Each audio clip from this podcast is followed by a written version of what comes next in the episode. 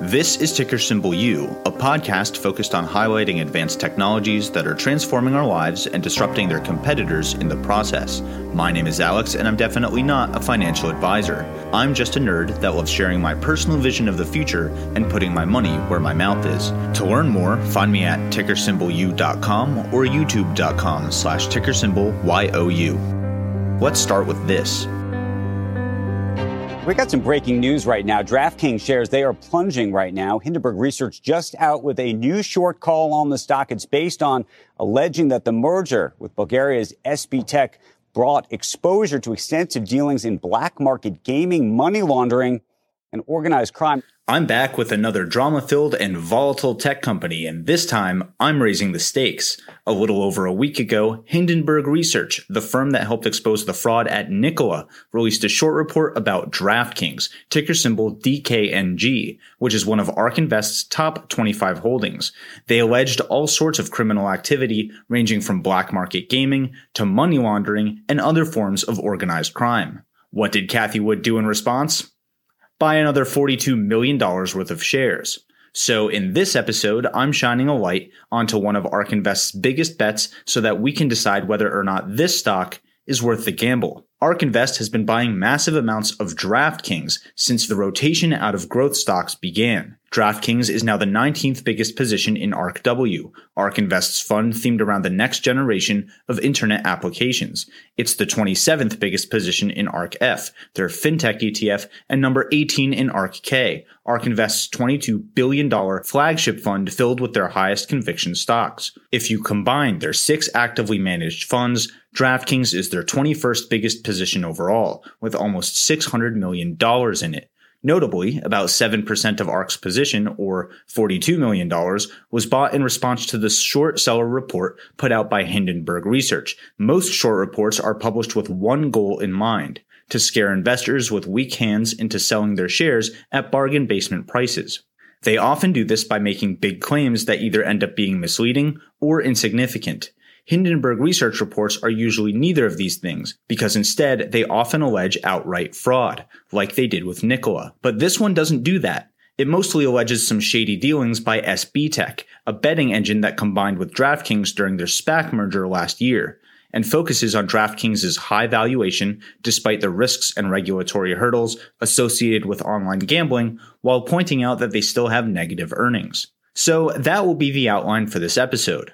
What do DraftKings and SB Tech do today? What is the deal with ARK Invest's crazy high conviction in this stock? And what do their future and finances look like based on trends in state regulations surrounding sports betting and gambling? Let's start with Cathie Wood's outlook on DraftKings, which she talked about on episode 9 of Benzinga's Raz report earlier this year. Well, we do think sports betting um, is is actually has is losing its taint uh, DraftKings is becoming a platform uh, for sports betting.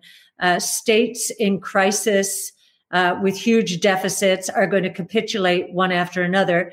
And then the most, one of the most mature uh, betting uh, states, New Jersey, it's DraftKings reported last last week its revenues were up 100%. Uh, again, this was another stay at home beneficiary. So people said, ah, you know, uh, you know, we're, we're going to get back to life as usual. This is going to be part of life uh, as usual. and so New Jersey was very telling to, to us. And, and we do believe that it is a platform strategy in the space. Okay, so let's discuss the numerous tailwinds Cathie Wood just mentioned. We're seeing a big cultural shift in the acceptance of sports betting in general and online betting specifically. We're also seeing states with big deficits loosen up on regulations about betting in order to access a new taxable revenue stream. This is on top of more and more forms of entertainment moving online in the face of the pandemic as real life options became more limited. We all get that. But that's on top of adults spending more time per day on their mobile devices each and every year, even before the pandemic began. Sure, that growth rate will slow in the future, but only because all of that growth moved up to 2020. The reason all of these matter is because DraftKings is a leading mobile online betting platform, and all of those words are contributing to their massive growth rate.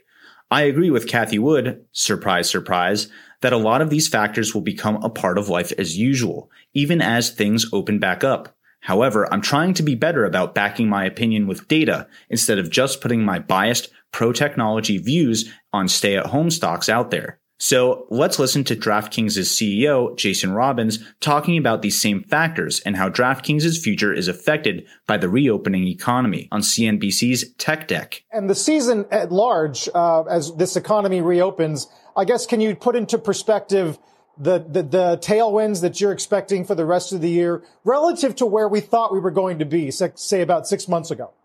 Well, you saw some of that in Q1. We had an incredible quarter, um, really just, you know, hit on all cylinders and uh, so happy with all the metrics and results that we delivered. We also did a ton on the strategic relationship side, a lot of products that we released. We have some upcoming social features, which I think are going to be game changing. So, you know, as far as the rest of the year goes, I think that as you see people, you know, hopefully return to more of whatever normal looks like, um, you know, we haven't seen any adverse impacts so far as more vaccinated people get out and about. Obviously, we think we had some benefit from, you know, more of stay at home and things like that. Um, but so far, we haven't seen any loss of momentum. So uh, we're certainly being appropriately cautious about what that could look like. But uh, everything we're seeing in the data suggests that strong momentum is continuing, and uh, we, you know, feel like we are well lined up to have a great uh, last few quarters of the year. My expectation is that these trends will continue, and as investors, that's what we should look for in future earnings reports. So let's talk about SB Tech, which is DraftKings' betting engine and the major focus of the Hindenburg Research short report.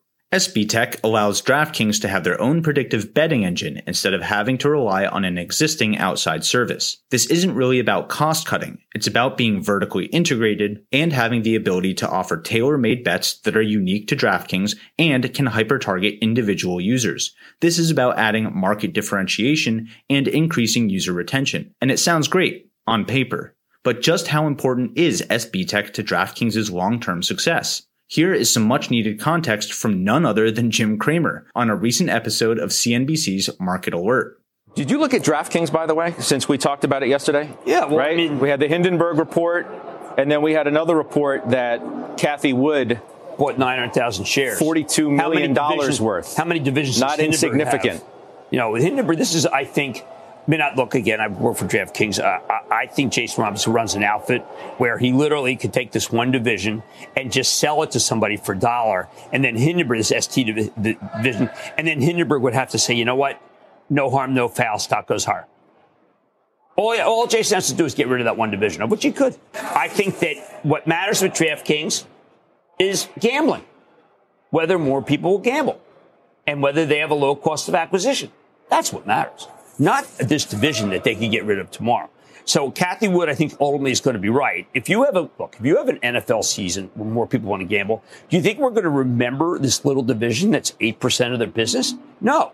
I actually think that Jim Cramer is spot on here. Hindenburg Research is alleging that SB Tech is involved in black market gaming, money laundering, and organized crime. These are serious accusations. As both Jim Cramer and the report itself point out, SB Tech accounted for about 25% of DraftKings' revenue at the time of their merger, in April of 2020, and accounts for less than 10% today, just a little over one year later.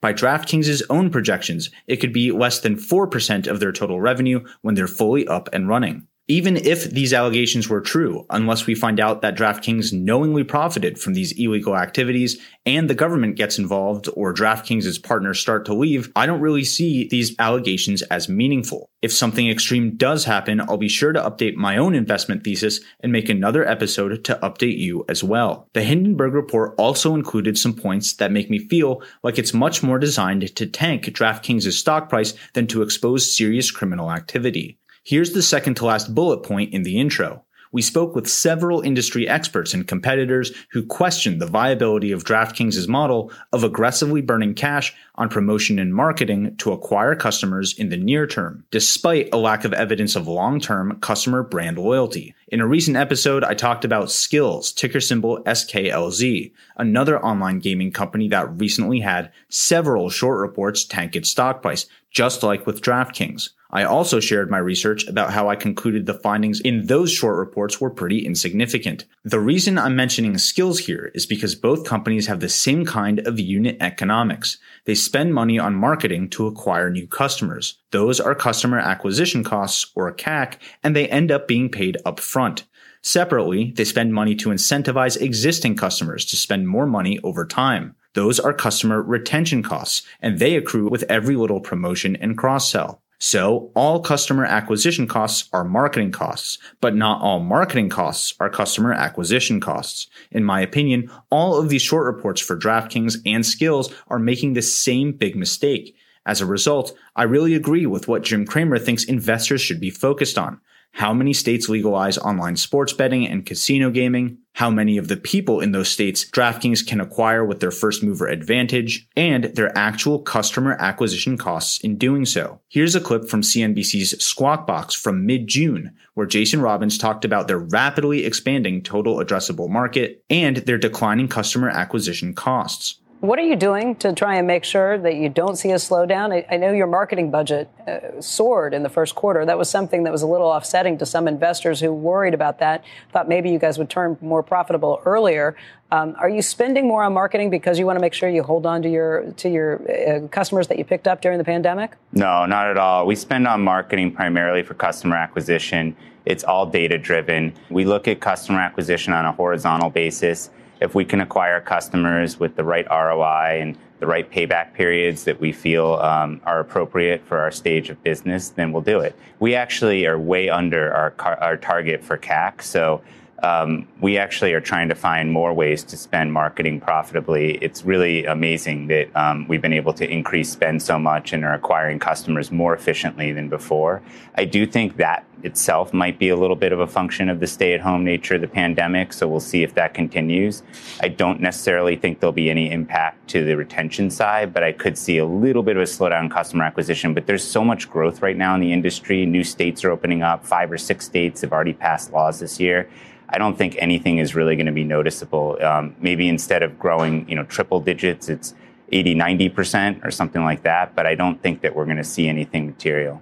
We can see this in DraftKings' data as well. It always costs more to acquire a customer who doesn't know your business than it does to retain a customer once they've already spent money with that same business. Customer acquisition costs are going to be high in states that have just legalized these activities because everyone in them will be new to legal online sports betting in general and DraftKings specifically. As more and more people become returning customers over time, customer acquisition spend goes down and customer retention spend goes up. So overall marketing spend per person goes down over time. As it turns out, a customer that's been with DraftKings for one year or four fiscal quarters ends up paying back about 70% of the money it cost to acquire them. A customer that's been with them for two years or eight fiscal quarters pays back over 250% of that customer acquisition cost. One call out I want to make is that DraftKings only has two cohorts that are over eight quarters old, so we should really pay attention to how these numbers change in the next few quarters, because two isn't exactly a huge sample size. Jason Robins also talked about new game changing social features.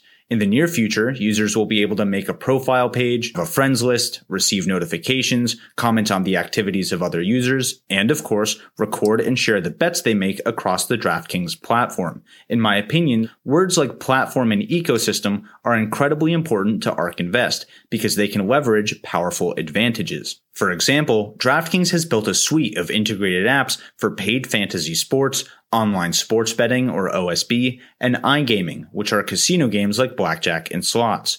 One reason there are three separate apps is because those activities might be regulated differently in each state. So there are nuances when it comes to what DraftKings can offer, promote, cross sell, and so on within each app. The thing is, they only have to spend money to acquire a user on one of those offerings. Then they can pay much less to get them to spend over time, including having them try the other offerings, since they're already on the platform. The DraftKings integrated platform allows them to use data from each one of these apps to target ads and personalize experiences on any one of them. For example, if a young man in New Jersey has $20 in his DraftKings wallet and DraftKings knows he likes UFC fighting and football, DraftKings can offer him entry into a UFC themed prize pool in fantasy sports, a specific sports bet on Conor McGregor's upcoming UFC fight, and for him to try a football themed blackjack game while he's waiting for that fight to start. And tactics like that are working. 57% of online sports betting users also placed a casino bet in 2020,